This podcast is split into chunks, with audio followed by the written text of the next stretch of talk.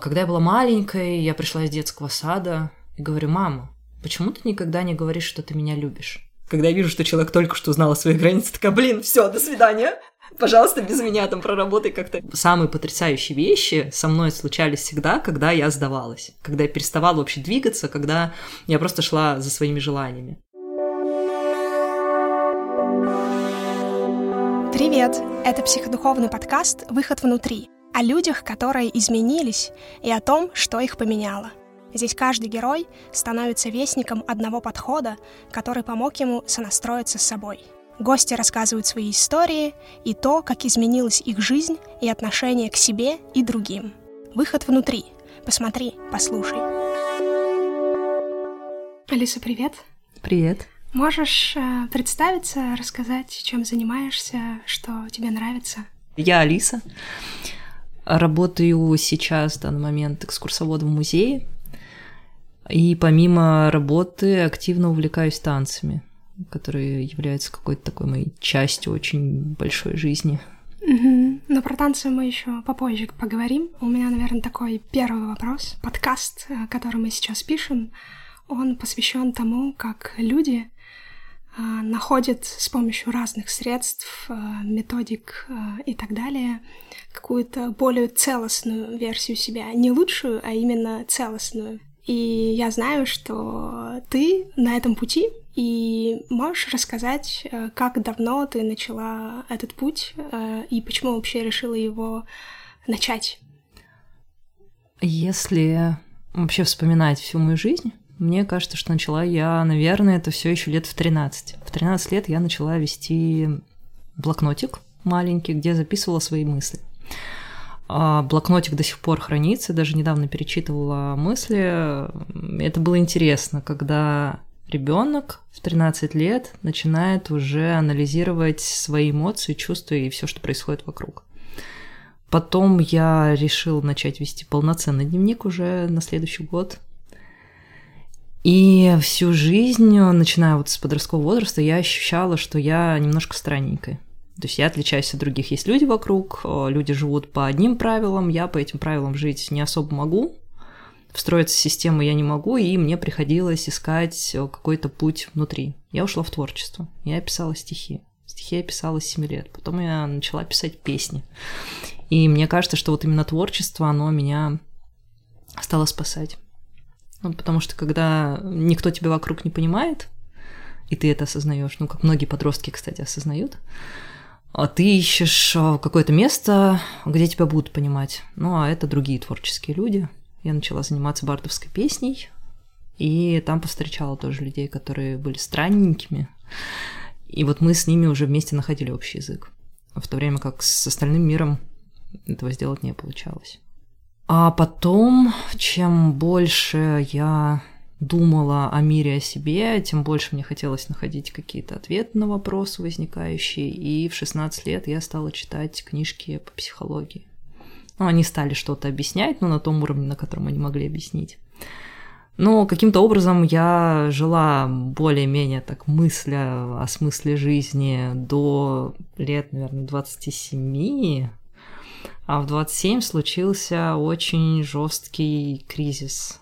То есть а, всю жизнь я жила, осознавая, что, ну, как бы я немножко отличаюсь, но для меня это было нормально, есть люди все разные, там у каждого что-то происходит, а в 27 я рассталась с человеком и посыпалась. Причем очень смешно было, когда буквально за несколько там, месяцев до расставания я читала историю про девушку, которая рассталась с молодым человеком, и как она за ним бегала, как он ее отвергал, а я была настолько цельной, сильной внутри себя, что говорила, блин, как так можно, как можно так себя не любить, чтобы бегать за человеком и унижаться. Но прожив сама с человеком три года и причем такие отношения у нас были, что я была уверена, что если мы расстанемся, то расстанемся, потому что я так захочу. Ну, потому что я все время ветреная, непостоянная, что-то у меня там в голове куча идей, а человек такой стабильный, преданный, очень любящий. И для меня было очень большим ударом узнать про измену, узнать про то, что а, оказывается опираться на другого было ошибкой.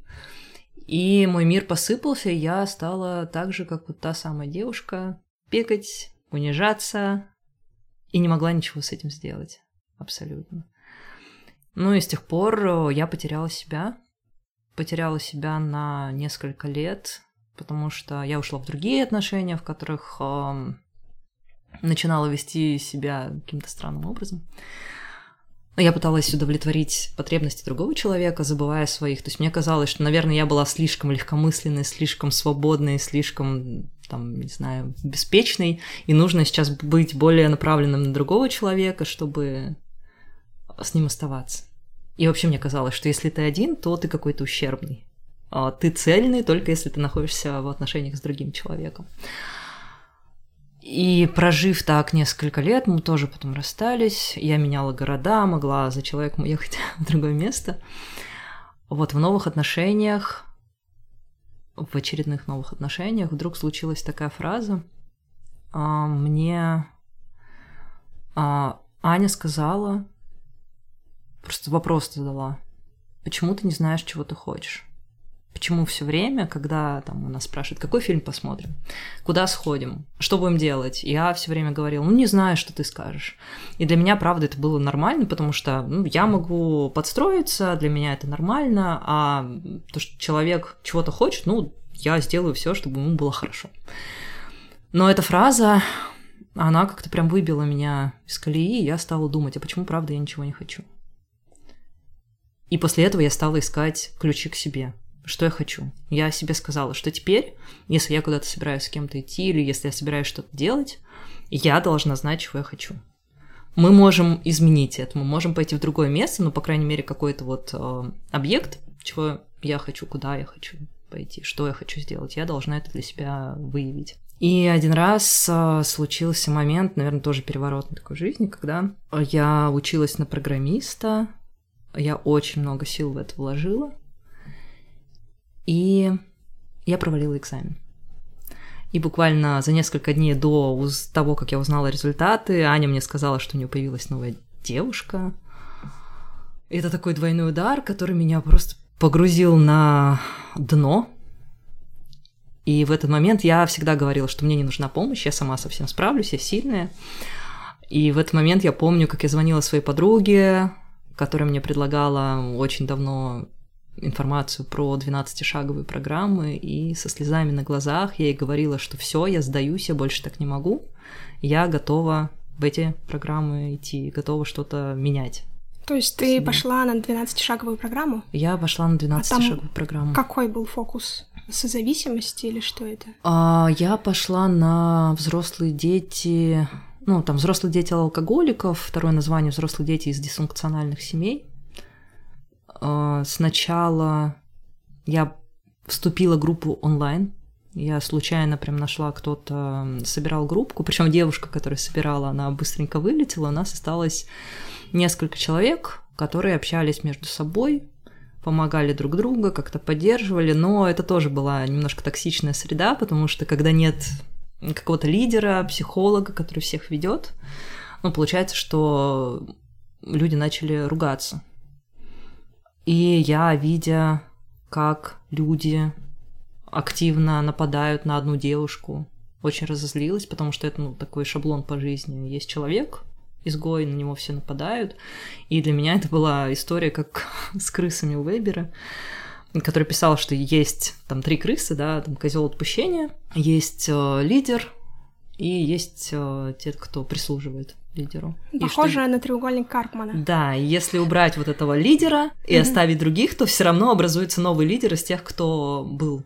И вот для меня здесь оказалась вот такая система, которая работает вот у нас, в нашей среде. Вроде бы мы здесь пришли все помогать друг другу, но собравшись вот такой компанией отверженных, так сказать, люди стали нападать на другого человека отдельного, который просто очень сильно от нас отличался от всех. Но я встала на сторону этого человека, и в итоге я вышла из этой маленькой группы и пошла уже в группу а, офлайн. Я туда проходила три месяца. Мне mm-hmm. очень помогло. Я очень рада, что я туда вступила. Они мне очень помогли, потому что я приходила, я рассказывала свою боль, я слушала других людей с их болью, я понимала, что я не одна такая, у всех боль была разная. Конечно, ты там обращал внимание на тех, на то, что откликается тебе в других людях, и вот эта поддержка, когда ты видишь человека, что он чувствует то же самое, потом в конце уже вы обнимаетесь и говорите какие-то слова друг другу о том, что вы понимаете, это давало опору. То и... есть для тебя сработала такая какая-то коррегуляция в группе больше? Или у тебя были еще там какие-то инсайты? О, нет, на тот момент это была именно группа. Mm-hmm. Что я не одна, что вот ну, что я не одна со своей болью, что эта боль не только моя, что другие люди переживают такую же боль, и они через это же проходят. Потому что кажется, что когда ты один, что только ты так можешь чувствовать, что никто больше в мире так не чувствует, что только у тебя такая боль сильная, никто больше не поймет твоей боли. А когда приходишь к другим людям и видишь, что твоя боль не уникальна, что другие тоже ее чувствуют, что другие тоже ощущают то же самое, что и ты, но становится легче, потому что понимаешь, значит, с этим можно работать. Значит, это уже где-то было, значит, можно какие-то пути к себе найти, чтобы выйти.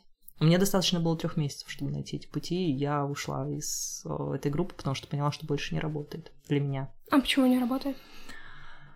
А...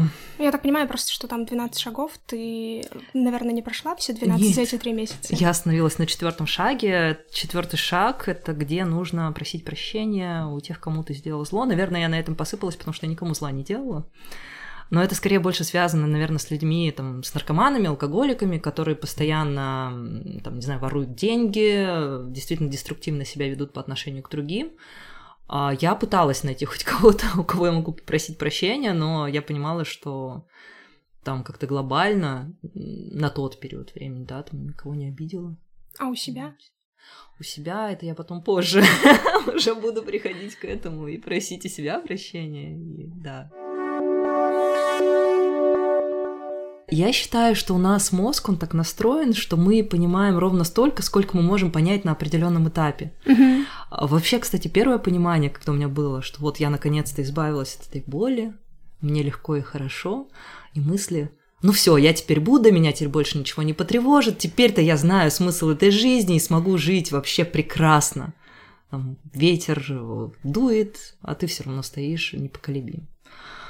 А потом проходит время, случается какой-то опять кризис в жизни, ты падаешь опять вниз, ты думаешь, господи, я же был Буддой, почему я опять вот настолько расстроен, растревожен, почему все мои чувства опять поднимаются из глубин.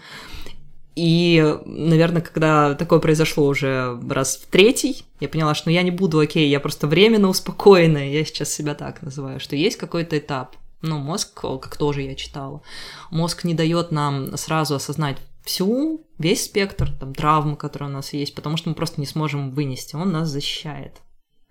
И он дает ровно столько, сколько мы сейчас можем проработать. Вот на тот момент он мне дал ровно столько, я успокоилась, я пошла уже дальше, там нашла новую работу, как раз в музее я спокойно работала, спокойно занималась делами, я отстала от себя, я перестала от себя требовать каких-то высот, потому что когда училась на программиста, это было очень жуткое насилие, потому что я должна, я должна, я должна, никакого отдыха, никакого сна, я должна там постоянно что-то делать, что-то учить, если я не понимаю, все равно должна понять, я не спрашивала ни у кого, потому что это всего я должна дойти сама, ну, я сейчас понимаю, что это неправильная позиция, но тогда было так, по-другому я не умела. Мне казалось, что если ты чем-то занимаешься, то ты сразу должен все знать, сразу должен все делать. Вот, и когда я смогла успокоиться и просто спокойно жить, гулять, работать в музее, там заниматься своими делами, ну, мне стало хорошо до нового кризиса. А вот эта боль, про которую ты говоришь, э, это про что в первую очередь? Про то, что не слышишь себя, угу. и ну, по моим ощущениям, что-то что изнутри кричит тебе о том, что услышь меня, я здесь. На самом деле ты хочешь другого, и ты следуешь не по своему пути. Но чтобы это понять, нужно прям... Ну, мне понадобилось много времени, чтобы себя услышать. И это случилось только недавно совершенно.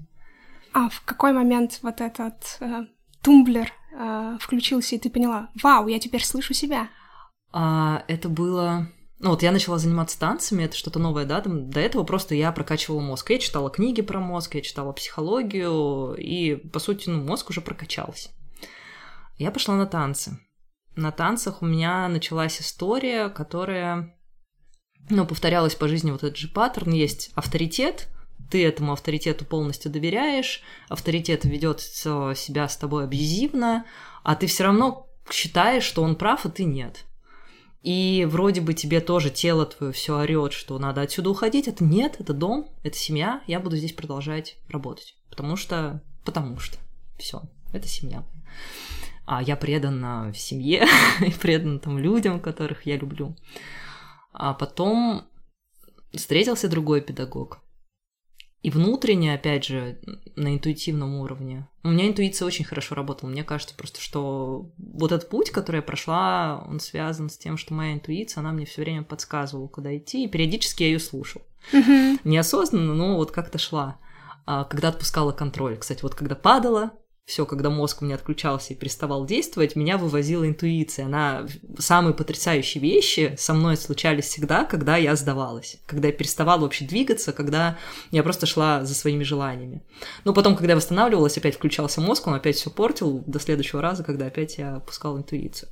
И сейчас у меня тоже интуиция, она такая говорит, нужно идти к этому педагогу. Он тебе больше подходит. Но я иду, и по ощущениям на занятиях я чувствую, что мне там хорошо, но продолжаю сопротивляться, продолжаю ходить туда, потому что там семья, потому что я уже привыкла к этим людям, и я вроде бы как, бы, как будто бы им что-то должна.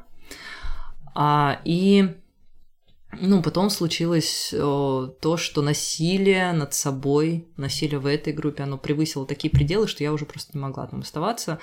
У меня были разговоры с моей подругой, соседкой, я приходила домой после занятий, я ревела, говорила, как мне плохо, она все время удивлялась и говорила, блин, ты платишь деньги за то, чтобы приходить реветь, за то, чтобы страдать, за то, чтобы тебе было плохо.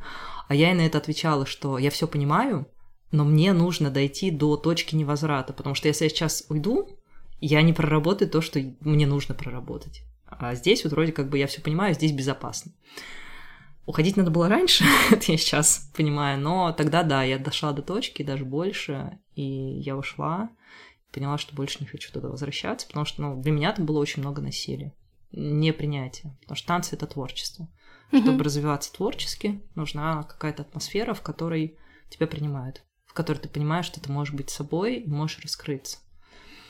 А, но это про то, чтобы иногда быть нелепым, смешным, и это все важно принять. Но когда от тебя требуется что-то, ну, когда на тебя смотрят, тебя там, не воодушевляют, тебя никак не мотивируют, ты просто должен, должен, должен что-то делать, ну, все, ты падаешь.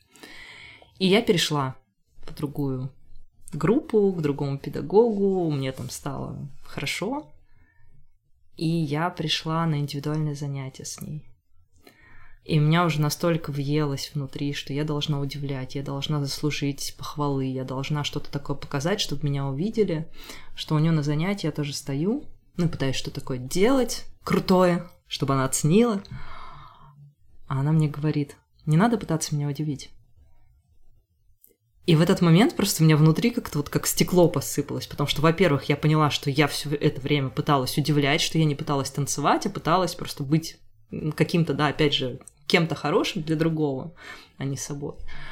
А во-вторых, я поняла, что, оказывается, мое тело, оно меня предает. Потому что я уже по эмоциям научилась контролировать. У меня все говорят, что вообще не видно там, когда я страдаю, когда я радуюсь или еще что-то, если я не хочу это показывать, на лице незаметно.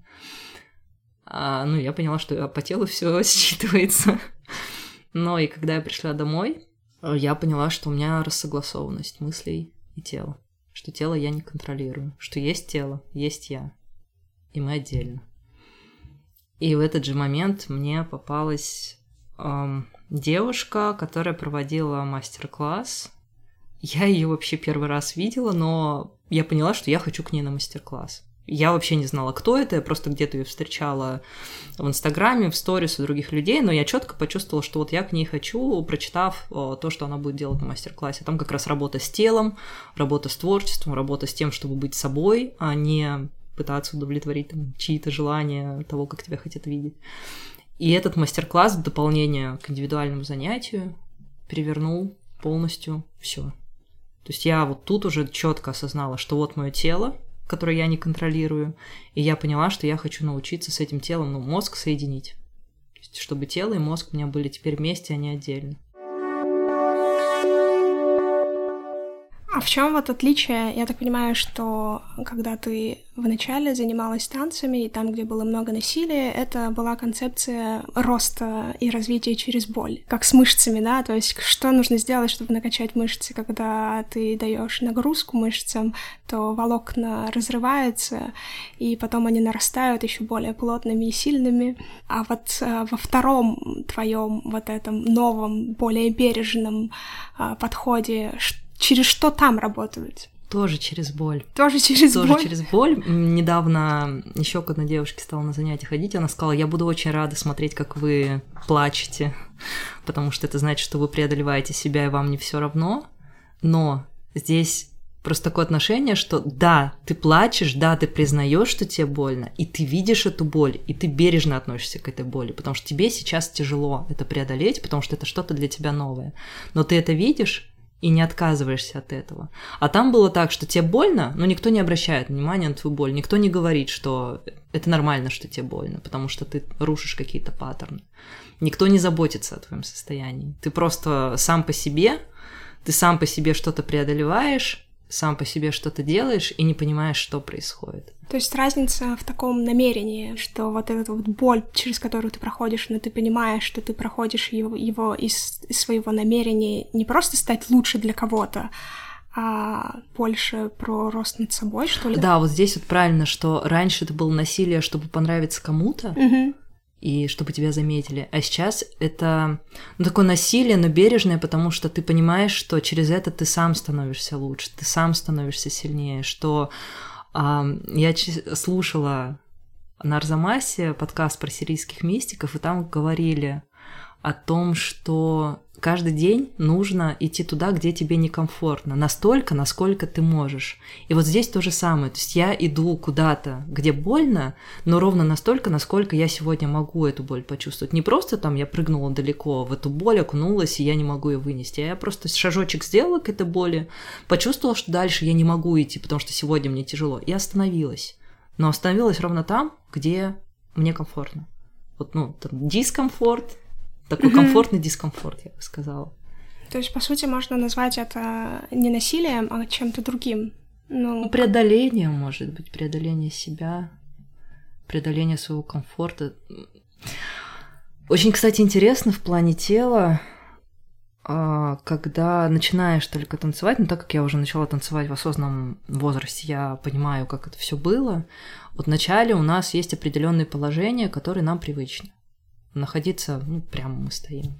В танце прямо танцевать некрасиво, нужно заполнять пространство, и когда ты, например, наклоняешься назад и из этого положения танцуешь, поначалу кажется, что это все настолько неудобно, дискомфортно, ты какой-то нелепый. Но потом, когда тело привыкает к этому положению, оно перестает быть нелепым и дискомфортным, и все, ты там уже начинаешь танцевать, начинаешь двигаться, у тебя тело расслабляется, и это смотрится уже иначе. Хотя вначале, когда ты наклонялся туда, это было прям ну, очень некрасиво, да, зажато, потому что деревянный весь, тебе неудобно. И здесь тоже, мне кажется, что вначале, когда ты идешь в дискомфорт, в новые, что раньше у тебя не было, тебе сначала неудобно там, тебе кажется, что это все неправильно, а через какое-то время вот это состояние, оно становится для тебя уже комфортным, и ты уже по-другому себя вести не можешь. Не получается ли это такая просто привычка к насилию и дискомфорту? Ну, нет, это дискомфорт, который становится комфортным. То есть, э, например, я не могла общаться с людьми, подойти и просто заговорить с человеком. Для меня это такая зона дискомфорта. Подойти и заговорить с незнакомым. И тут я сегодня подошла, заговорила, мне было тяжело, я преодолела себя. На следующий день я подошла, заговорила с незнакомым человеком, мне опять было тяжело, я преодолела себя. Но когда я это сделала уже десятый раз, мне стало комфортно подходить к незнакомым людям, я не испытываю никакого там, стресса, чтобы это сделать. Для меня это как раз-таки вот нам в детстве, нас в детстве научили чему-то, и у нас есть определенные паттерны, что делать мы не можем. И мы не понимаем, не подозреваем, что на самом деле мы можем, просто есть вот определенная привычка. Мы эту привычку ломаем, если хотим. Если я хочу иначе, я хочу иначе, я иду туда. Если я не хочу иначе, если мне хорошо здесь, вот сейчас, вот в моменте, я туда не иду.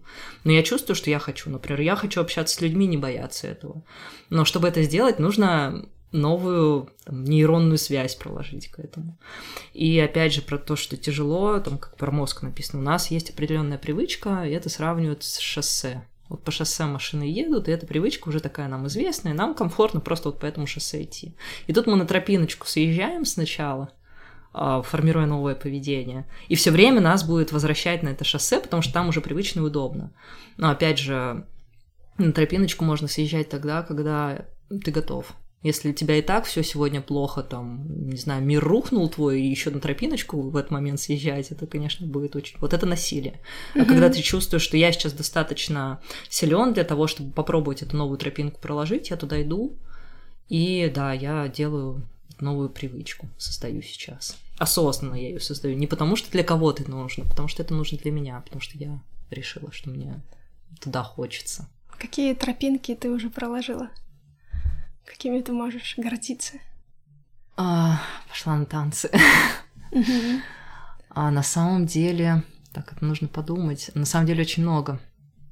Мы с моей соседкой-подругой сидели, разговаривали, и она мне как-то говорила о том, что вот она не может, например, человеку что-то сказать, что было бы важно для нее. И я ей рассказывала о том, что она может, Просто нужно проявить усилия несколько раз, вот как раз про то, что я сейчас говорила.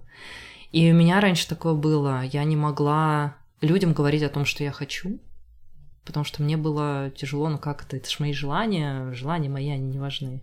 И я постепенно так стала людям рассказывать о своих чувствах. Например, мне неприятно, когда ну, такое происходит.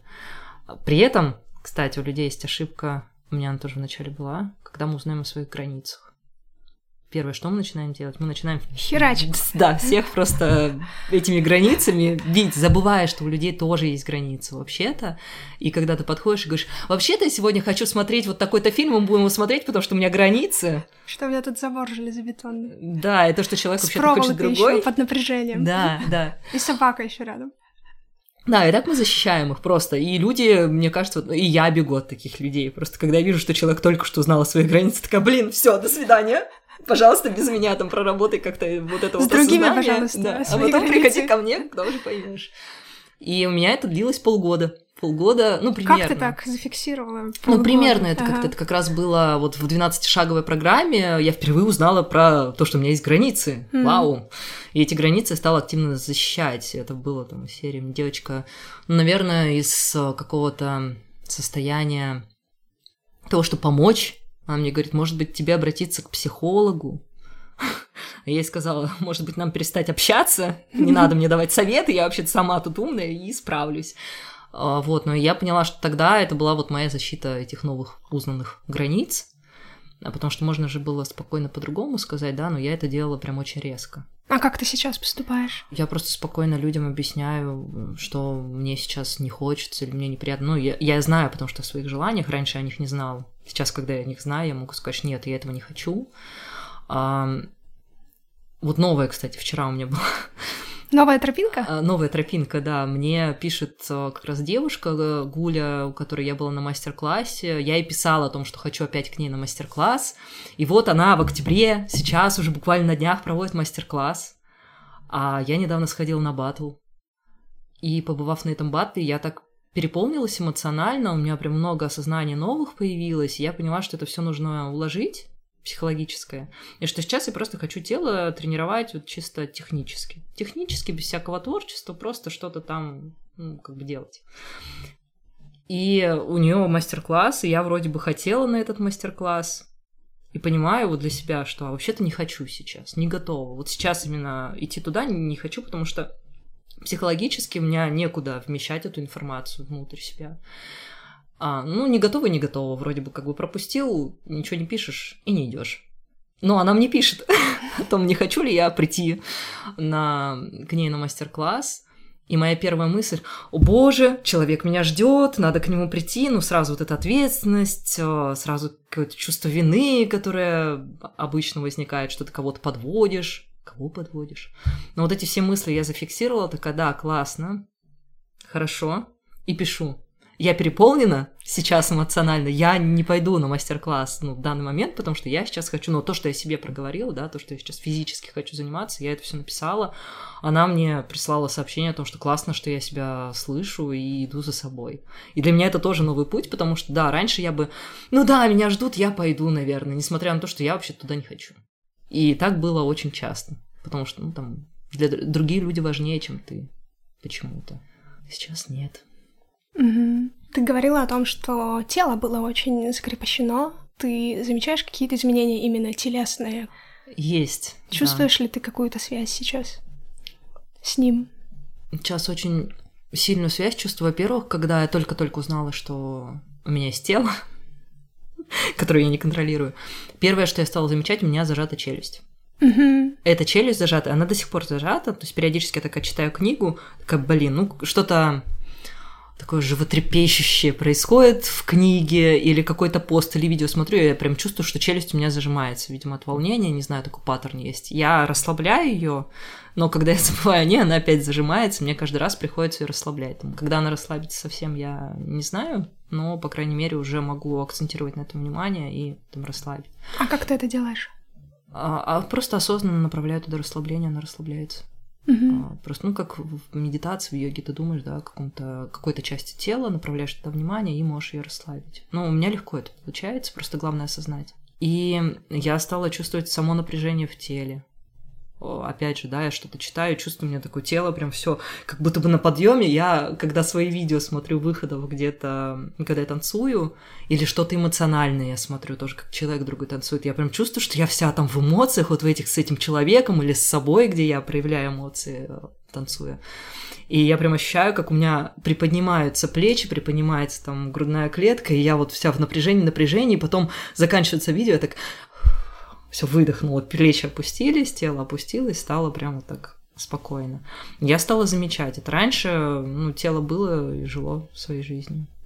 Я не знаю, конечно, на что это влияет, но, по крайней мере, для меня есть о, ну, такая радость внутри, что я теперь в гармонии с телом. Это у меня как раз почему я переполнена эмоционально, а, почему я это написала, потому что я сходила недавно на батл. Батл — это очень тяжело это вокруг очень много людей, ты выходишь в круг, люди на тебя смотрят, и ты должен танцевать. И ты танцуешь не то, что ты там заготовил, а ты танцуешь в моменте, импровизируя. Это творчество. Проявлять себя творчески на других людей, особенно когда тело пока тебе еще не на 100% подконтрольно, это очень тяжело. И моя задача в этот раз была такая, что я должна выйти почувствовать свое тело, почувствовать связь с ним, голову соединить с телом и из этого танцевать. И у меня получилось. Получилось не все, что я хотела, э, потому что мне хотелось прям выйти, встать, почувствовать музыку, как она проходит через тело, и потом только начать танцевать. Но у меня немножко случился страх от того, что я стою, и я сразу начала практически танцевать. Но я, по крайней мере, весь танец я оставалась собой, я чувствовала себя, танец шел именно от меня, от того, как я хочу сейчас двигаться. При том, что вокруг смотрели в этот момент люди. И все, все поменялось сразу в моей голове. То есть я вышла, уже когда эта минута прошла моего выхода, я выхожу оттуда, я первые несколько секунд вообще говорить не могла, я не могла ни на что смотреть, просто такое облегчение вроде с одной стороны, а с другой стороны новое сознание. А в голове, да, опять новая какая-то нейронная связь появилась, и вот с ней я и хочу сейчас поработать, не давать ей теряться. Потому что в начале, когда я ходила на батлы, опять же, меня, когда Галя, мой тренер, спросила, зачем я туда хожу, тоже задавала себе этот вопрос. Я ей ответила тогда, что я хочу себя поставить там в некомфортное положение, посмотреть, я как с этим справлюсь. А, не уверена, что это была правда, потому что правда была в том, что, ну, потому что мне Ива сказал, туда нужно ходить. Ива – это мой предыдущий тренер. А в студии, куда я ходила, нам говорили, что нужно ходить на батлы, потому что на батлах это общение, ты смотришь, как другие люди танцуют, сам себя пробуешь, как ты танцуешь. И вроде бы как бы все вот это происходит. На тот период я просто многого не понимала. И поэтому мой первый батл, я помню, что я вышла, тело что-то отдельно от меня делает, ну классно. Мне понравилась эмоции после которой ты выходишь, вот разрядка случается. Сначала ты весь напряжен, потом фу, разрядка, это кайф. И второй раз я пошла тоже посмотреть, да, как получится. То есть я хотела просто посмотреть, а что там будет тело мое делать? Мой подход. То есть я не была соединена с телом. Я реально я думала, вот сейчас я выйду, и это нормально, что тело там само по себе что-то делает. Я же вот тренила, я что-то в него вложила, какую-то техну, вот пусть оно там выдает эту техну без меня. А мозг в это время отдыхает. А потом, как раз, э, когда меня спросили про то, зачем я хожу на батлы, я и задалась этим вопросом, что, правда, зачем? Ну и Галя мне сказала, что там, про дискомфорт. Мне некомфортно было в студии в самой еще. Я не была достаточно уверена в теле. Так смысл тогда туда ходить, если за тем, чтобы справиться с дискомфортом. Типа, справляйся здесь. А, и сейчас я осознала, если бы я вернулась к себе той, я бы себе сказала, что мне не нужно ходить на базу. Что это не для того, чтобы посмотреть, как у тебя в стрессе тело себя ведет. Что батлы — это но как раз для того, чтобы посмотреть уровень, на котором ты находишься. Но когда я сейчас понимаю, да, насколько я не контролирую еще свое тело, я себе поставила задачу, я пошла на батл, я эту задачу выполнила там, ну, что соединиться, да, когда на меня смотрят. Следующая задача наработать техну, наработать контроль тела. Когда я это смогу сделать, э, ну, люди вокруг это дополнительный стресс, они покажут уже насколько ты можешь владеть своим телом, когда на тебя смотрят, а не просто наедине с собой. Я знаю, что у тебя в детстве было довольно много насилия. Да. Как тебе удалось в нем не замораться? Тем более, что ты говоришь, что на четвертом шаге ты поняла, что у тебя даже не у кого просить прощения. Я думаю, творчество. Через творчество? Через творчество, ну, такая сублимация. А, меня били. Мама. Я считала, естественно, что это нормально, да, любовь. Любовь что это? Когда тебя бьют. Потом она просила прощения. Потом опять била. И Конечно, в детстве, когда ты ничего не понимаешь, когда ты не можешь никуда уйти, когда ты полностью зависим от взрослого человека, ну, естественно, там мама самая любимая на свете, что еще остается? Остается любить и делать то, что тебе говорят.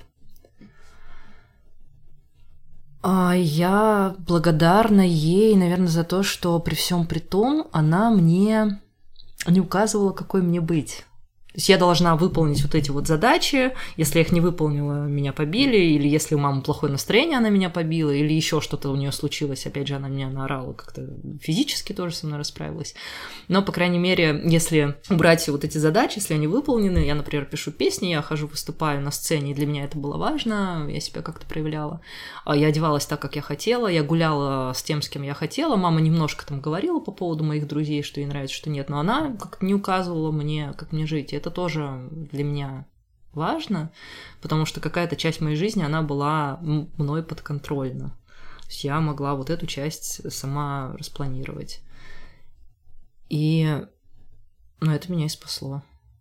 Что здесь я все-таки самовыражалась, и когда, опять же, 14 лет мне там было, когда вот эти дневники начала вести, очень много выступала, я решила, что а, я из Рубцовска, Рубцовск маленький город в Алтайском крае. Там очень много насилия, там на самом деле люди такие недостаточно чуткие сами по себе, поэтому расти в городе, в котором нет музеев практически, нет театров, нет ничего такого, где ты можешь развиваться, а если ты творческий человек, то для тебя это важно, да, то, естественно, ну, спастись ты можешь только либо такими же людьми, как ты, либо внутри себя. Но я убегала внутрь себя больше даже. Вот, в 14 лет, так как я пою, я решила, что этот город слишком мал для меня. Я не могу здесь оставаться. Мне нужно уехать. И вот с этой мыслью я жила. Да, у меня есть мама-тиран, но у меня есть вот окончание института, которое случится, когда мне будет 20 лет. 20 лет, всю жизнь впереди. И я поеду в Москву покорять этот мир. Я покажу, какая я там великая и замечательная. А, и это меня спасало. То есть я знала, что вот здесь, да, мне плохо, мне дискомфортно, здесь меня никто не любит, а вот там, в Москве, естественно, я сразу же заслужила внимание. 14 лет. О чем еще думаешь? И я, правда, уехала. Уже когда окончила институт. Я маме с 14 лет говорила, что я поеду в Москву. Мама говорила, да, да, конечно, поедешь. Ну, что, наверное, все люди в 14 лет так говорят и ничего не делают, потому что это всего лишь мечты. А я сделала, я купила билет. В 20? А, да, как раз ну, мы с девочкой скооперировались, э, с малознакомой девочкой.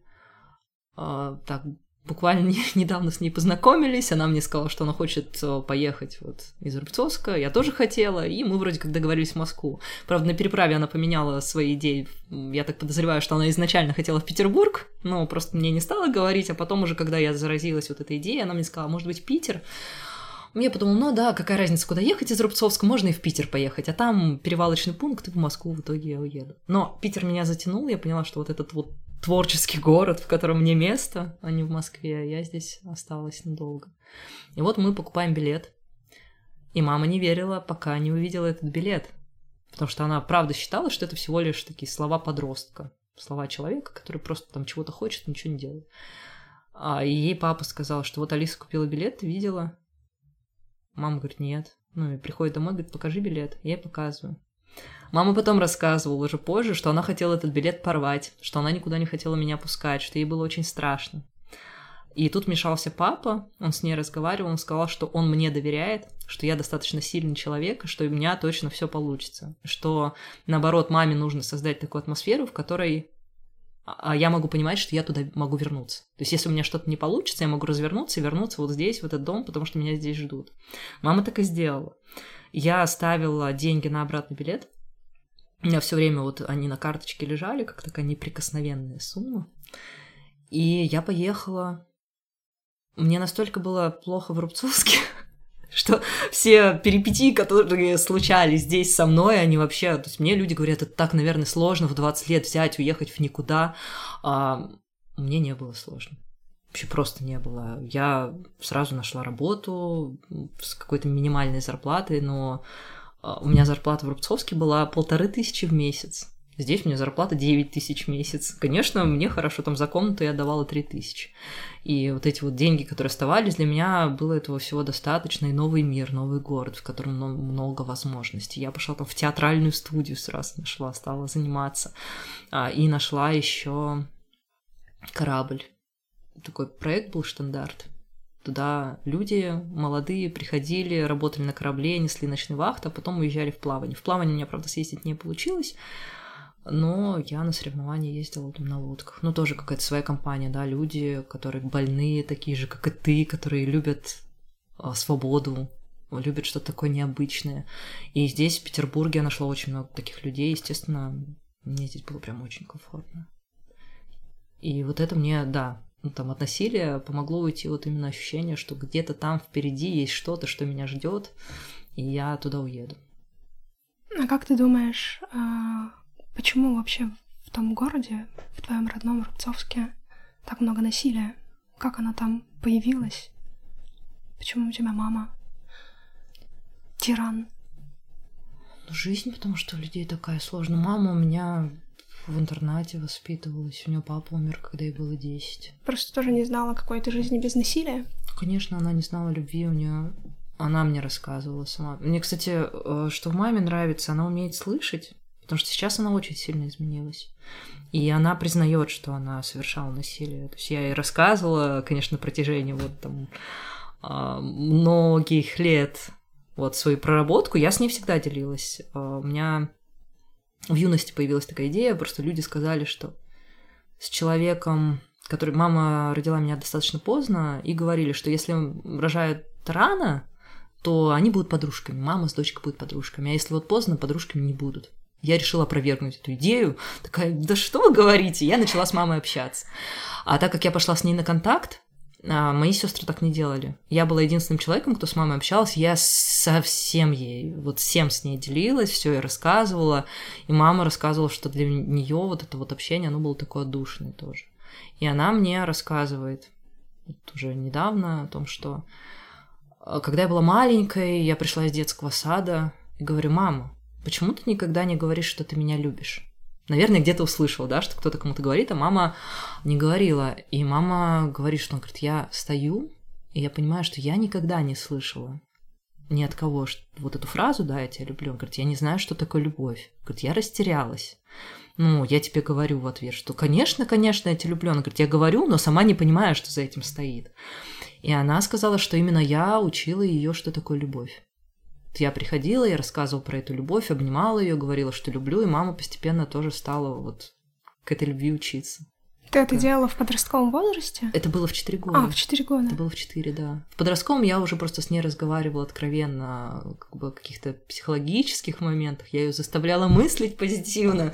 А, но я не знаю, я, видимо, внутри меня очень много этого всего было, потому что, несмотря на то, что было плохо, я все равно, ну, я помню себя, я все равно верила во что-то светлое всегда. У меня друзья иногда говорят, что я могу плохое, вернее, хорошее найти в каком-то трэше полном, там, приехать в какую-то глухую деревню и все равно там сказать, какие здесь цветы красивые, а закаты-то, закаты. И я это говорю не потому, что хочется быть позитивной, а потому что мне правда нравится, потому что правда цветы это красиво, закаты это красиво.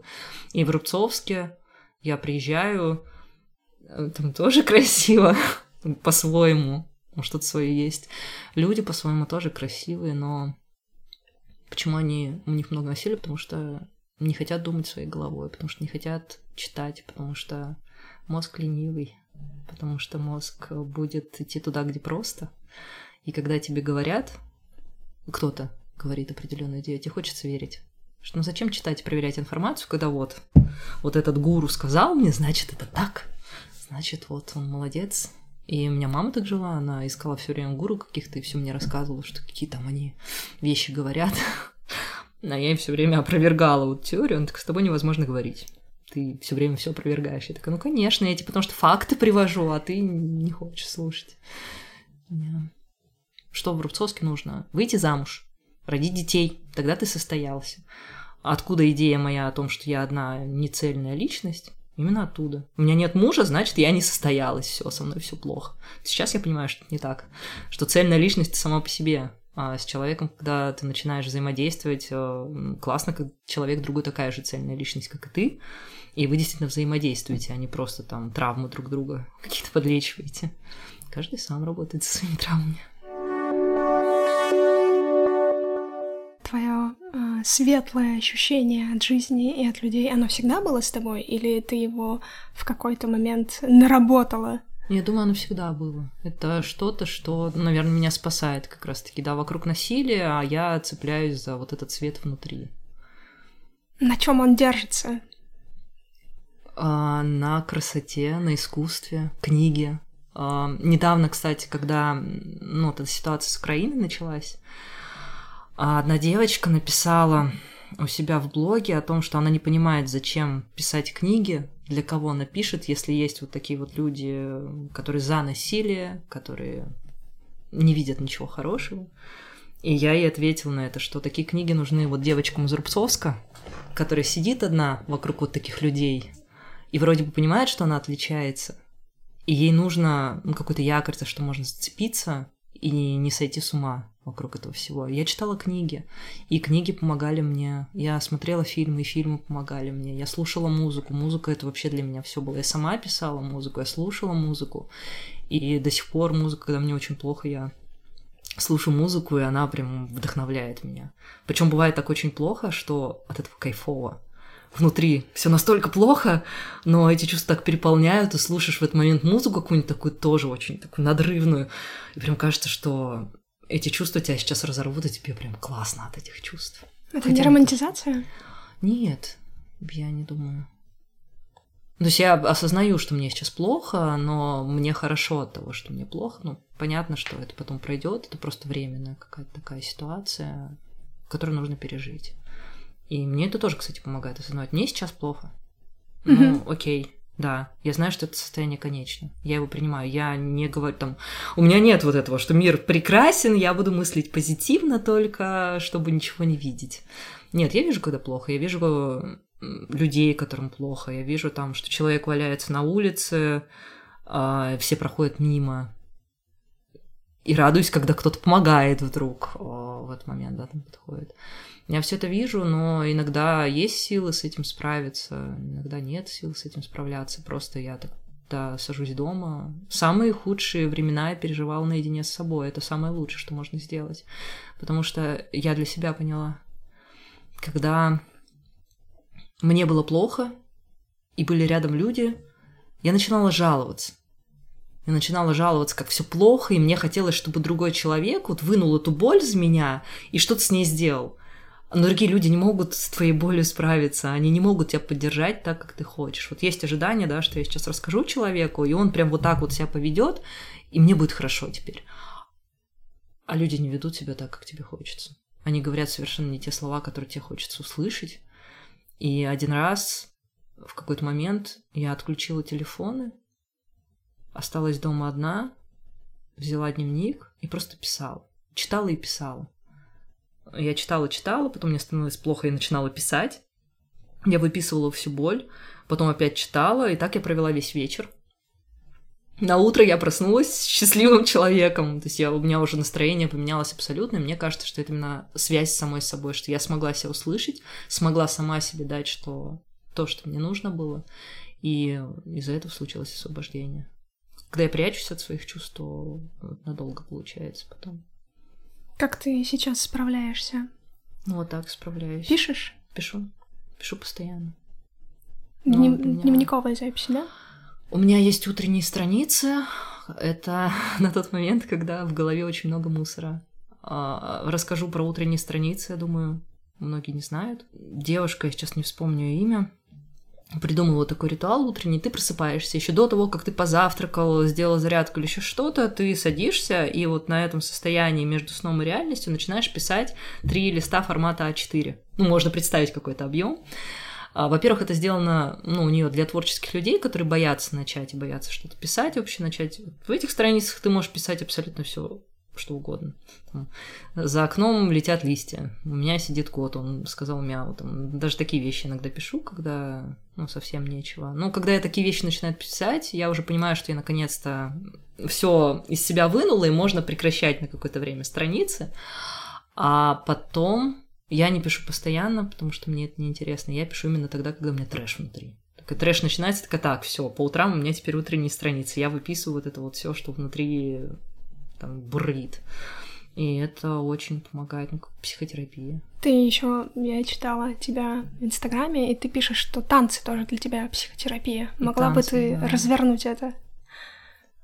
Ну, это вот то, что я рассказывала как раз про соединение головы с телом про преодоление себя, про то, чтобы идти туда, где тебе дискомфортно, а, потому что ну, когда работаешь с психотерапевтом, это же то же самое.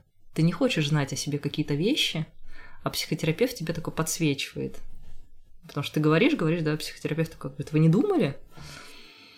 И такой, блин, я вообще-то не хотела об этом думать, но, наверное, надо признать, что это есть. И в танцах у меня так же. Я... Мне страшно. Я пошла туда, что-то осознала про то, что мне вот страшно. И начала об этом думать. Ну что теперь с этим делать? А сейчас очень много свободы в теле появилось. Я вчера танцевала.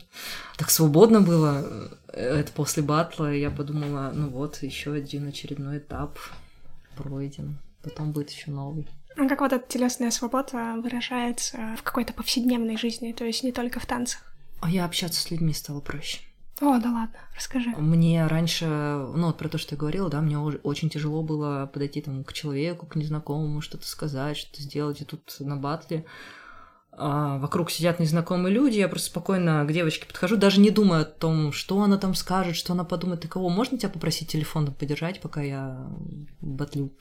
Вот когда да-да, все нормально. И просто подходишь к людям, обнимаешь, начинаешь общаться, и оказывается, что никто тебя не хочет уничтожить, никто вообще на тебя не злится. Но у меня такой паттерн э, из Рубцовска. У меня очень в школе тоже сложные отношения с учениками были. И когда выходишь в круг, ну, они же меня побить хотят, потому что когда тебя окружили, это тебя сейчас будут бить. Меня били в школе. Да, поэтому с этим тоже нужно справиться, и мне нужно голове сказать, что нас не будут сейчас бить. Мы сейчас творчески самовыражаемся, и все нормально. И вот это вот недоверие к людям, оно сейчас уходит через танец. Я теперь начинаю с людьми общаться и не жду, что они будут ко мне плохо относиться. Даже если человек будет ко мне плохо относиться, но это его выбор так ко мне относиться, это на меня вообще никак не влияет. Я от этого хуже не становлюсь. Угу. И у меня через танец идет принятие себя такой, какая есть. Я хочу танцевать так, я буду танцевать так, потому что мое тело хочет так, я не хочу копировать никого. И это по жизни тоже. То есть я в танце ищу, что я не хочу быть не похож, похож на кого-то другого, и в жизни тоже я такая понимаю. Я хочу быть собой. Вот я такие мысли выражаю, это мои мысли. И я имею на них право. То есть если раньше я тоже боялась говорить что-то, потому что, ах, что они подумают? Я в Инстаграме, кстати, из-за этого стала писать. А, да, это твоя практика тоже. А, это была, да, это случилось несколько лет назад. Мне девочка сказала, ну тебе легко, ты просто фоточку выложила, три слова написала, и как бы все. Ну, так вести Инстаграм легко. Я такая, хм, ну ладно, сейчас попробую. Мне тяжело было, потому что я сейчас свои мысли вот тут выложу, и люди начнут э, опровергать эти мысли и говорить, что они со мной не согласны. Я окей, идем туда. И я выкладываю свои мысли, Никто не спорит. Все нормально. Люди некоторые, наоборот, что было очень, ну, для меня важно, и почему я продолжаю это делать, периодически мне пишут о том, что мои слова помогают кому-то с чем-то справиться. Люди пишут о том, что вот эта моя искренность там и э, разбор себя помогает им понять что-то о себе. И для меня это важно. Для меня кайфово, что мне такую обратную связь дают ну и что просто кому-то что-то откликается. Причем вот рассказывать, например, историю, мне нравится делиться историями, там, поездками. А если я буду это скидывать кому-то из друзей одному, ну я его замучаю. А так я скидываю просто в сторис. Люди могут смотреть, могут не смотреть, у них есть полное право это делать или не делать. И плюс у всех по-разному какие-то истории откликаются. На одну историю один человек ответил, что ему там откликнулось, какую-то свою мысль ему там поговорили. На другую другой человек. Это тоже прям так интересное общение через э, Инстаграм у него происходит. Мне очень нравится. Это как я общаюсь сразу с э, миром, с разными людьми. То состояние, в котором ты сейчас находишься, а, но оно в том числе есть, потому что ты преодолела вот этот путь э, полный страданий, лишений, насилия. А, как ты думаешь, если бы этого не было, была бы ты такой же Алисой и променяла ли бы ты э, свое состояние сейчас на какую-то более здоровую версию своего прошлого? Нет, я бы не променяла. Мне нравится то, какая я есть. Мне нравится, я уважаю тот путь, который я прошла, потому что, ну, этот путь был, да, полон каких-то страданий, но он был полон счастья. Было много всего, и это глубокий путь. Конечно, наверное, здорово тем людям, которые рождаются в э, семье полной любви, у которых, которым не нужно проходить вот этот путь, да, которые сразу могут себя реализовывать, но, но они такие, у них здорово, что у них так. Мне нравится, что я смогла преодолеть свои какие-то вещи внутри и стать тем, кто я есть, и потом стать еще кем-то дальше, приблизиться к себе. Я чувствую а, немного такого, знаешь, азарта а, в том, как а, тебе хочется меняться, менять эти паттерны и так далее. Как ты думаешь, нет ли в этом тоже какого-то насилия над собой? Да нет, это же путь к себе. То есть для меня это как, я понимаю, что что-то внутри такое сокровище, а как вот эта фраза «внутри меня лежит сокровище, и ключ доступен только мне». И примерно вот такое, да, я знаю, что внутри меня есть сокровище, какой-то клад, который я могу постепенно откапывать. И сам путь интересен. Говорят же, путь интереснее, чем цель. Вот для меня откопать это сокровище — это тоже какой-то своеобразный путь. И мне он нравится. Ты согласна на то, что это сокровище никогда не будет откопано? А, да, ну, может быть, оно откапывается постепенно. То есть даже тем, что я откапываю какие-то маленькие кусочки себя, я от этого получаю удовольствие, что вот сейчас я могу это предъявить миру. А, откопаю ли я когда-нибудь то, что там лежит, я не знаю, возможно, нет. А надо ли? Хочется. Я не знаю, не mm-hmm. могу ответить на этот вопрос. Возможно, задача как раз именно в пути, а не в том, чтобы ну, просто быть. Я, кстати, про успех. Успешный. Успех очень много думала. Успешный успех, да. да. Я общаюсь сейчас, э, так как танцую, очень много с 20-летними ребятами. 20 лет — это другой мир абсолютно. И когда ты общаешься с 20-летними из своих 30, по-другому это все теперь воспринимаешь. Но я себя помню, в 20 я была такой же как они. И вот я делюсь, естественно, своим опытом. Я говорю, а, ну сейчас, приближаясь к 27, у вас будет ад, потому что будет казаться, что, блин, я ничего в этой жизни не достигла, ничего не сделала, мир рухнул, все все плохо. Я говорю, а потом наступает 30, и ты такой думаешь, так, мне 30, а что-то мир не рухнул, ничего не изменилось, а еще вся жизнь впереди, оказывается, после 30 жизни есть, и оказывается, в 30 можно что-то делать. А, и вот это интересно, да, как в 20 а, мы все компульсивно там чего-то хотели добиться, показать себя, показать себя, показать ну, миру, какие мы замечательные. И потом в 30 выдыхали. И все этот путь проходят, такой смотришь, а в 20 лет такое. Потом я общаюсь с людьми, которые старше меня, они мне говорят, ну да, в 30 лет вот это происходит, а вот 40 уже думаешь, я такая, ну и после 40, оказывается, жизнь есть, и она и в 50 потом есть, и в 60 есть. И у меня на работе смотрительница такая говорит, ну вот мне уже там 84, я сижу и думаю, 84. Господи, да это больше, чем моя жизнь, которую я уже прожила. То есть это мне нужно еще столько же прожить, а потом еще немножко, чтобы до ее возраста дожить. Я такая, еще куча всего, чего можно сделать. Можно даже не переживать и не париться о том, что вот все, там тебе там 30, 40, 50 жизнь закончилась. Жизнь продолжается все время. И каждый этап, как я поняла, общаясь с разными людьми разного возраста, он приносит что-то свое. Это прям так интересно. И вот про успех. Успех — это 20-летний. Все хотят вот этот успешный успех, ну, в основном. И я думала вот про Линкен Парк, по-моему, солист, покончил жизнь самоубийством. И я подумала о том, что у него вот есть творчество, которое он реализовал, он выступает, у него есть куча фанатов, поклонников, у него есть жена, у него есть дети, наверное, любящие, наверное, все замечательно, да, вот как казалось бы, такой идеал жизни все сложилось у человека. Он берет и заканчивает жизнь самоубийством. То есть получается, что смысл не в каком-то успешном успехе, смысл в пути к себе для меня, по крайней мере, потому что мне не хочется жизнь самоубийством покончить, по крайней мере, сейчас. Категория успеха сейчас вообще есть в концепции твоей жизни? А, для меня, кстати, сегодня с соседкой она мне задала этот вопрос, что для тебя успех? А я замолчала, так подумала, говорю, знаешь, я вот думаю о социальной стороне успеха, да, что для людей успех, что они считают. Я говорю, ну, для них, да, там ты должен реализоваться, что-то такое сделать. Я говорю, для меня успех это быть собой, максимально быть собой. Я говорю, если человек уехал, например, в деревню пасти овец, и при этом он чувствует себя счастливым, для меня это успех. Потому что человек пошел к себе и делал то, что он хочет, а не то, что ему сказали, там, что он должен родить детей а, там, не знаю, найти классную работу, вырастить дерево, посадить дом, построить дом. Ой, историю расскажу сейчас. Что вспомнила про мою жизнь, как она строится. Я решила отметить день рождения. Одна, в полном одиночестве.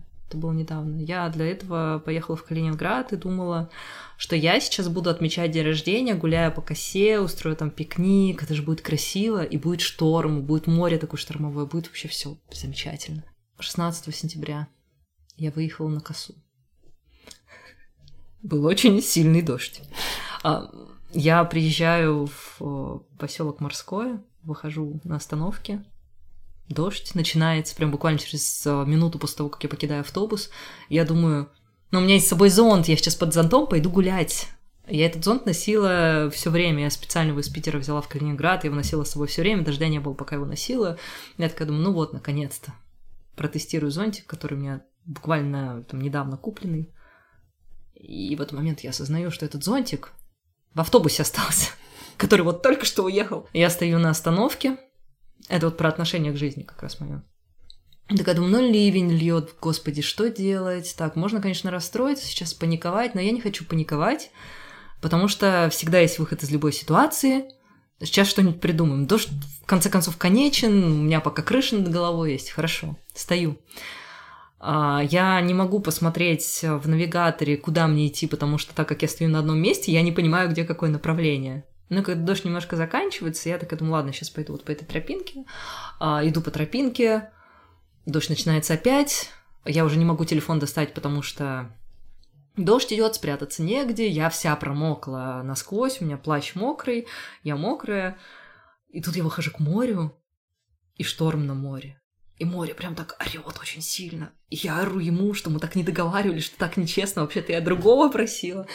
И мне так кайфово было орать, потому что я сама себя не слышала, как я ору, и это была разрядка. Я орала, смеялась, я там с собой была еда и вино, потому что пикник хотела устроить. Я достала бутылку вина, я говорила море, там, пью за тебя, за себя, и вообще вот, я все равно, ты ничего не испортишь, все равно это мой день рождения, мои правила, и все будет круто. Море решила отомстить мне. В общем, мы, ну, на самом деле, конечно, я воспринимаю это как, наоборот, такое поздравление. Я дальше спустилась уже, ну, там, гуляла-гуляла, крюки делала, ну, вышла к высоте Эфа, спустилась вниз к морю, иду по берегу, а, потому что у меня была мечта же прям вот по берегу моря пройти, по косе, Иду, думаю, сейчас пикник устрою. Ну вот устраиваю пикник, у меня там одеяло все летит, песок летит, салат с песком, в общем, все такое, потому что шторм на море, ты не устроишь пикник. То есть у меня какой-то конфликт интересов. Я хочу пикник, и шторм это невозможно. Надо было выбирать что-то одно. Но я такая, ладно, пикник не получится. Съела салат с песком. А, решила, что идти по морю, по берегу не получится, потому что слишком песок бьет, слишком ветер сильный, это не удовольствие, ну и мало ли там уши продует, еще что-то случится, но я понимаю, что не надо этого делать, внутри чувствую. И возвращаюсь обратно, ну, решаю, что я сейчас сяду на автобус, просто в другую точку какую-то поеду посмотреть там достопримечательности. И смотрю, туристы спускаются, туристы фотографируются на фоне моря, я говорю, сфотографируйте меня на фоне моря. И я стою спиной к морю, а потом-то я поняла, что вот если мокрое пространство на песочке, то лучше в это пространство не вставать. Но я встала. Но никто об этом не знал, девочка меня начинает фотографировать, и тут просто все люди начинают отбегать, а так как я стояла спиной, меня окатило по пояс водой. Реакция моя была потрясающая, просто как стояла, так стою, и просто девушка говорю, ну ладно уже, фотографируйте меня так. А, я сохранила спокойствие. Так, ладно, ладно, все будет хорошо, меня и это не выведет из себя, но я понимаю, что надо идти домой, потому что это осень, джинсы мокрые. Жду автобуса час, а, мерзну, естественно, ну, приезжаю домой, захожу в комнату, снимаю плащ и смотрю, у меня такой любимый худи, у него белый рукав, один другой рыжий, вот тут белый рукав становится синим от того, что плащ мокрый, он весь отпечатался на этом рукаве. Я понимаю, что это была последняя капля, я начинаю реветь. Я просто понимаю, что все, весь день рождения, который я хотела потрясающим устроить, и вот все, что в голове было, оно вот просто рухнуло. И я реву. Я реву, я позволяю себе реветь, я понимаю, что, блин, я не справилась, все, да, жизнь, боль. И легла спать. Все. А, легла спать, просыпаюсь. И думаю, что делать на улице светит солнце. Классно бы встретить закат, классно бы вообще было бы погулять. Но у меня мокрые ботинки, запасных у меня нет. Ну, запасные джинсы есть, да, все нормально, там те сушатся. А ботинки мокрые. И в этот момент, пока я спала, девочки, с которыми я познакомилась накануне, они там переписывались, и Ира писала о том, что вот она опять едет в Зеленоградск. Она сама из Москвы, но она вот последний день в Калининграде на конференции, и вот она опять едет в Зеленоградск, потому что ей нравится. Так как кто хочет погулять? Я пишу, я хочу, но проблемка. Я не могу. И все переворачивается, просто вся жизнь. Когда я смирилась, да, что все плохо уже, все, я там уснула и решила, ладно. Она начинает играть новыми красками. Она такая, сейчас мы что-нибудь придумаем. Она находит рынок, где я покупаю новые себе кроссовки сухие. Я надеваю эти кроссовки. Мне еще там на рынке дарят носки в честь дня рождения, потому что видели мои синие ноги э, в мокрых носках. И там Ира дарит мне шарф тоже в честь дня рождения. Мы идем покупаем брецели, глинтвейн, мы идем на море, смотрим на закаты. И вообще вот этот вечер заканчивается очень потрясающе. То есть, по сути, мне такой море сказал, нет, в свой день рождения ты одна не будешь, ты будешь в компании человека, причем а, человек действительно потрясающий, у нас настолько мысли были схожи. Мы вот сидели, мы знаем друг друга второй день, но мы бесконечно разговаривали, бесконечно смеялись, мы танцевали там где-то, где пел человек. И этот день, он был прям про мою жизнь, про то, как это все происходит, что происходит какая-то боль, после которой обязательно все становится устаканивается, ты перестаешь сопротивляться, да, там, я хотела вот так, я все задумала таким образом, а мир такой, ну нет, будет не так. И для меня вот жизнь, она про то, чтобы не пытаться ее ломать под себя, а встраиваться, смотреть, что она тебе преподносит, как ты можешь с этой жизнью жить. Там она тебе говорит, что можно там пойти туда, там, как я начала работать в музее. Вот мне предложили, это когда, блин, я хочу работать в музее. Я никогда не мечтала там работать, а сейчас это моя самая любимая работа из всех, что у меня были. И вся моя жизнь, она так работает. Когда я отпускаю контроль, когда я иду просто за тем, что мне жизнь дает, у меня все получается. Как только начинаю сопротивляться и пытаться что-то что, что насильственно внести, не работает. Можно ли сознательно отпустить этот контроль? Как происходит так, что ты его отпускаешь? То есть что происходит? Вот Есть ли какой-то секрет? Трэш происходит, когда ты уже такой, все, я не могу больше, все, я устала. То уже. есть ты сдаешься по сути. Я сдаюсь. Mm-hmm. Ключ перестать контролировать, перестать просто подстраивать свою жизнь под свои желания какие-то, вот которые ты пытаешься там встроить. Я хочу так. Смотреть, что тебе предлагает жизнь. Вот она тебе предлагает сегодня, хочешь вот сюда пойти, и что ты чувствуешь внутри, ты хочешь? На самом деле ты. Не твои шаблоны, не то, что ты придумал придумал для себя. Вот ты внутренний тот, тот вот алмаз, который там. Он хочет туда? Иди туда. Если он не хочет, оставайся дома. А у тебя есть какой-то индикатор, что сейчас с тобой говорит именно твой алмаз? Нет, пока нет. Как раз-таки я ну, копаю в эту сторону. Это разное ощущение, когда идет, э, когда ты идешь от ума и когда ты идешь от сердца. Когда идешь от сердца, это лучше. Когда идешь от ума, это скорее насилие, как раз таки вот то самое, потому что тебя научили так, и ты по этим правилам вроде как бы действуешь, а сердце тебе говорит, нет, надо по-другому, потому что ты на самом деле хочешь другого, это шаблон, это люди придумали, но ты другой. Но как это проявляется, вот этот голос? Как э, понять, что это именно мой голос, а не чужие голоса? Это чувствуется внутри. Это сложно описать словами, потому что когда ты чувствуешь, что ты это хочешь, ты это ни с чем не спутаешь. Ты прям это где-то в районе груди, да, вот. Когда говорит ум, ты чувствуешь, что это голова, прям такая холодная голова, она вот тебе четко говорит. Когда говорит сердце, это какое-то очень сильное желание.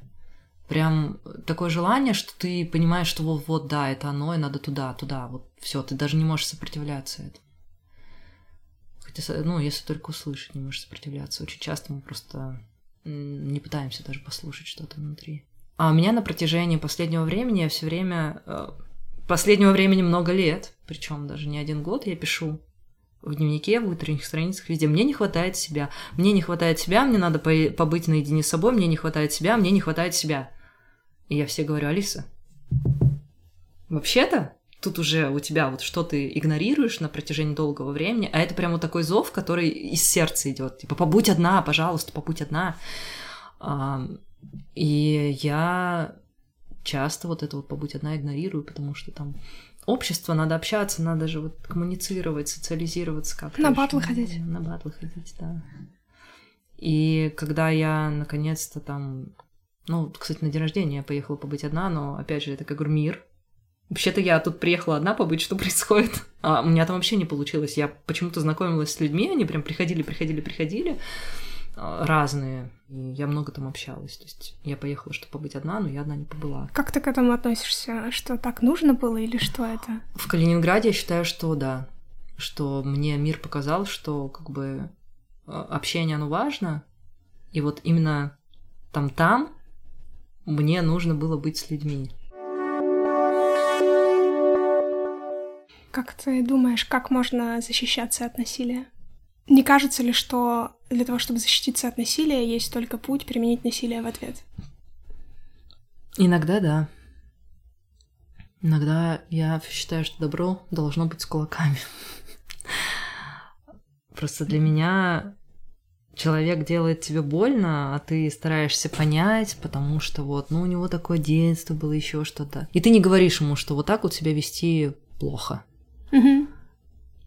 И в какой-то момент я просто по себе, да, там из своего опыта говорю, человек уже считает, что, ну, раз ты все понимающая, то можно уже перегибать палку в разные стороны и вести себя с тобой вот определенным образом, потому что ты это позволяешь. И останавливать нужно зло. У меня были ситуации, когда я насилие прям проявляла. Я не могу сказать, что я горжусь этим, но на тот момент, когда я это сделала, мне было радостно. Ты защищала себя? Я защищала себя. Ну, то есть раньше у меня как раз была позиция понять, простить, всем разные, там у всех разная ситуация и прочее. И когда человек проявлял насилие, я такая, да ладно, ничего не стоит.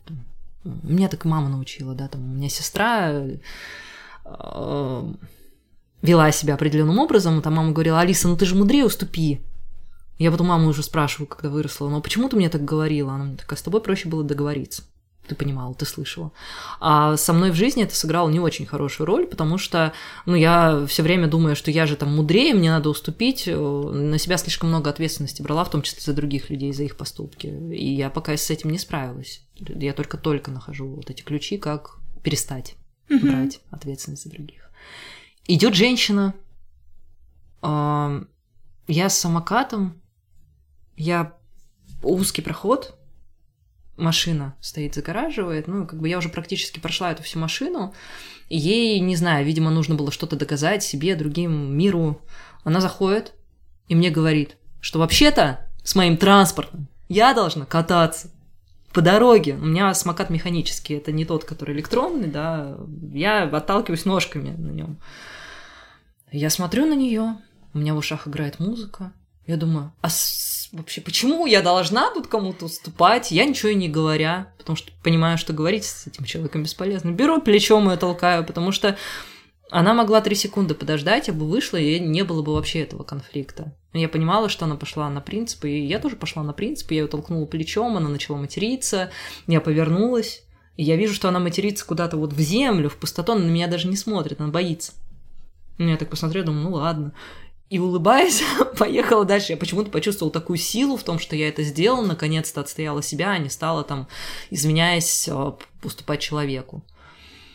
И я пока не знаю, к чему потом это все приведет. А, вот это осознание, да, к тому, что не надо людям потакать. Ну, конечно, это надо делать не таким насильственным способом, но это как защита границ. Я mm-hmm. только что поняла, что я могу это сделать, и сделала это так, как могла на тот момент но потом у меня вот произошли уже осознания в своей собственной жизни, когда я стала понимать, что люди пользуются уже моей добротой, и надо как-то их убирать из моей жизни. И убрала. Как? Перестала общаться. А ты что-то объясняла им? Да, просто объяснила, что одному человеку я объясняла, человек не понял, и продолжил то же самое делать. И в итоге, ну, там общение прекратилось, собственно, по инициативе человека. Я просто приняла и не стала ничего делать. Такая, ну и ладно, мне же лучше. А со вторым человеком, да, я объясняла, объясняла, но я тут уже сама поняла, что нужно заканчивать, потому что мы разговариваем на разных языках. Потому что то, что для меня плохо, для человека нормально, потому что у него другой образ жизни. И я не могу свой мозг вложить другому человеку. Каждый должен пройти свой этап и каждый находится на определенном этапе. Ну и я, мне тоже, я помню, что все идеи, которые сейчас у меня есть, когда-то я где-то слышала, только не понимала. Потом как всем понравится невозможно. Мы это знали еще в подростковом возрасте, мы это слышали, а потом такой в 30 лет сидишь. Блин, так всем понравится же невозможно, все люди разные. Вот наконец до тебя доходит, почему всем понравится невозможно. И вот здесь так же. Я вроде говорю человеку, и я хорошо к человеку отношусь, я его уважаю. И мне хочется с ним общаться, очень хочется с ним общаться. Но я понимаю, что на том уровне, на котором мы находимся, мы не можем продолжать это общение. Человеку нужно либо дорасти, если он сможет, но либо никак. Как ты считаешь, а, есть ли ситуации, когда нужно что-то скрыть, и скрыть это, ну, из хороших намерений? У меня скрыть такое отношение, что ложь всегда станет явью рано или поздно, поэтому лучше Сразу горькая же. правда, чем сладкая ложь. Угу. Да, я за правду, я стараюсь сама и признавать какие-то свои ошибки, если их осознала сразу. И если я что-то узнала, там, ну, например, там, если мне там тоже говорила подруга, пощадить чувство другого. Ты, например, встретил человека с другим где-то целующимся и не говоришь подруге просто потому, что не хочешь ее расстраивать. Но я говорю, что я бы перестала с тобой общаться, если бы ты не рассказала мне такое, потому что я хочу знать. То есть ты расскажешь, я если раска... ты будешь подруга. Я расскажу. Ага. Я расскажу. А у тебя да. были такие случаи? У меня таких, у меня был один такой случай, но это был не близкий человек. Ко мне в гости пришла девушка, которая... Она встречалась с девушкой и одновременно стала встречаться с молодым человеком. Вот с этим молодым человеком она приходит ко мне в гости, а э, ее девушку я знала. Знала, конечно, поверхностно, но все равно мы где-то в компаниях вместе общались. И я этой девочке сказала, что если еще раз она придет ко мне с молодым человеком, то я все расскажу. Потому что я не буду это скрывать. Я сказала, окей, ну, как бы я сейчас не буду говорить, потому что она мне не настолько близка, да, чтобы я это делала, вроде как не мое дело. Но если продолжится такое, то я не буду молчать, потому что я в этой игре играть не хочу. А как ты думаешь, откуда в тебе вот эта вот идея искренности и честности? Это встроенная какая-то функция. Мама говорит, у меня в детстве такое было с самого начала. Я не любила ложь никогда. Ну, почему-то у меня, да, я помню, что в детстве тоже важно было правду говорить, и даже если это горькая правда. За горькую правду, правда, я получила как-то очень жестко от мамы. Но даже это меня почему-то не остановило говорить правду. И все равно продолжаю. Я все равно считаю, что правда важна. Что-то может остановить тебя от правды? Чего-то, чего ты боишься, какой-то страх? Я думаю, наверное, что-то может, потому что ну, я не могу до конца быть в себе уверена, да, там, что нет, я все равно в любом случае скажу. Там, если разные ситуации могут быть, не знаю. Сейчас не могу представить такое. У меня есть два вопроса, которые такие кочующие из подкаста в подкаст. Первый, эм, есть ли какие-то self-help практики, которые тебе помогают помимо письма, ты много рассказывала о том, что у тебя есть вот эти утренние страницы, mm-hmm. что ты много пишешь дневник, что танцы. А, что ты еще расслабляешь челюсть. Мне кажется, что это тоже крутая штука. А сейчас, да. Каких-то вот таких практик прям постоянных у меня нет, да, как некоторые говорят, чтобы вам было хорошо, нужно просыпаться в 7 утра, делать то-то, то-то. У меня бывает месяц, я просыпаюсь рано утром, делаю йогу, пишу страницы, пью кофе и прям такой распорядочек. Потом случается какой-нибудь трэш в мире, и я понимаю, что этот распорядок, он меня только сводит с ума, потому что, ну, как говорят, да, что если есть рутинка, тебя она спасает. Меня не спасает. Mm-hmm. Когда случается трэш, а, я могу лежать и залипать в интернете, потому что мне сейчас хочется. Потом я чувствую изнутри, опять же, что все, все, все, too much. Я встаю, там, что, я хочу кофе, я сделала кофе, на что я способна сейчас, на что мне хватает сил, я прям, ну, чувствую. Спрашиваю себя, что ты хочешь сейчас. Хочешь прибраться дома? Нет, бардак уже у нас вообще-то два месяца. Тут, ну ладно, не хочешь прибираться, пусть будет еще бардак третий месяц. Но потому что не хочется сейчас, и я не буду себя заставлять. А, я знаю четко, что я могу проснуться как-то в один день, и этот бардак э, ликвидировать за один день.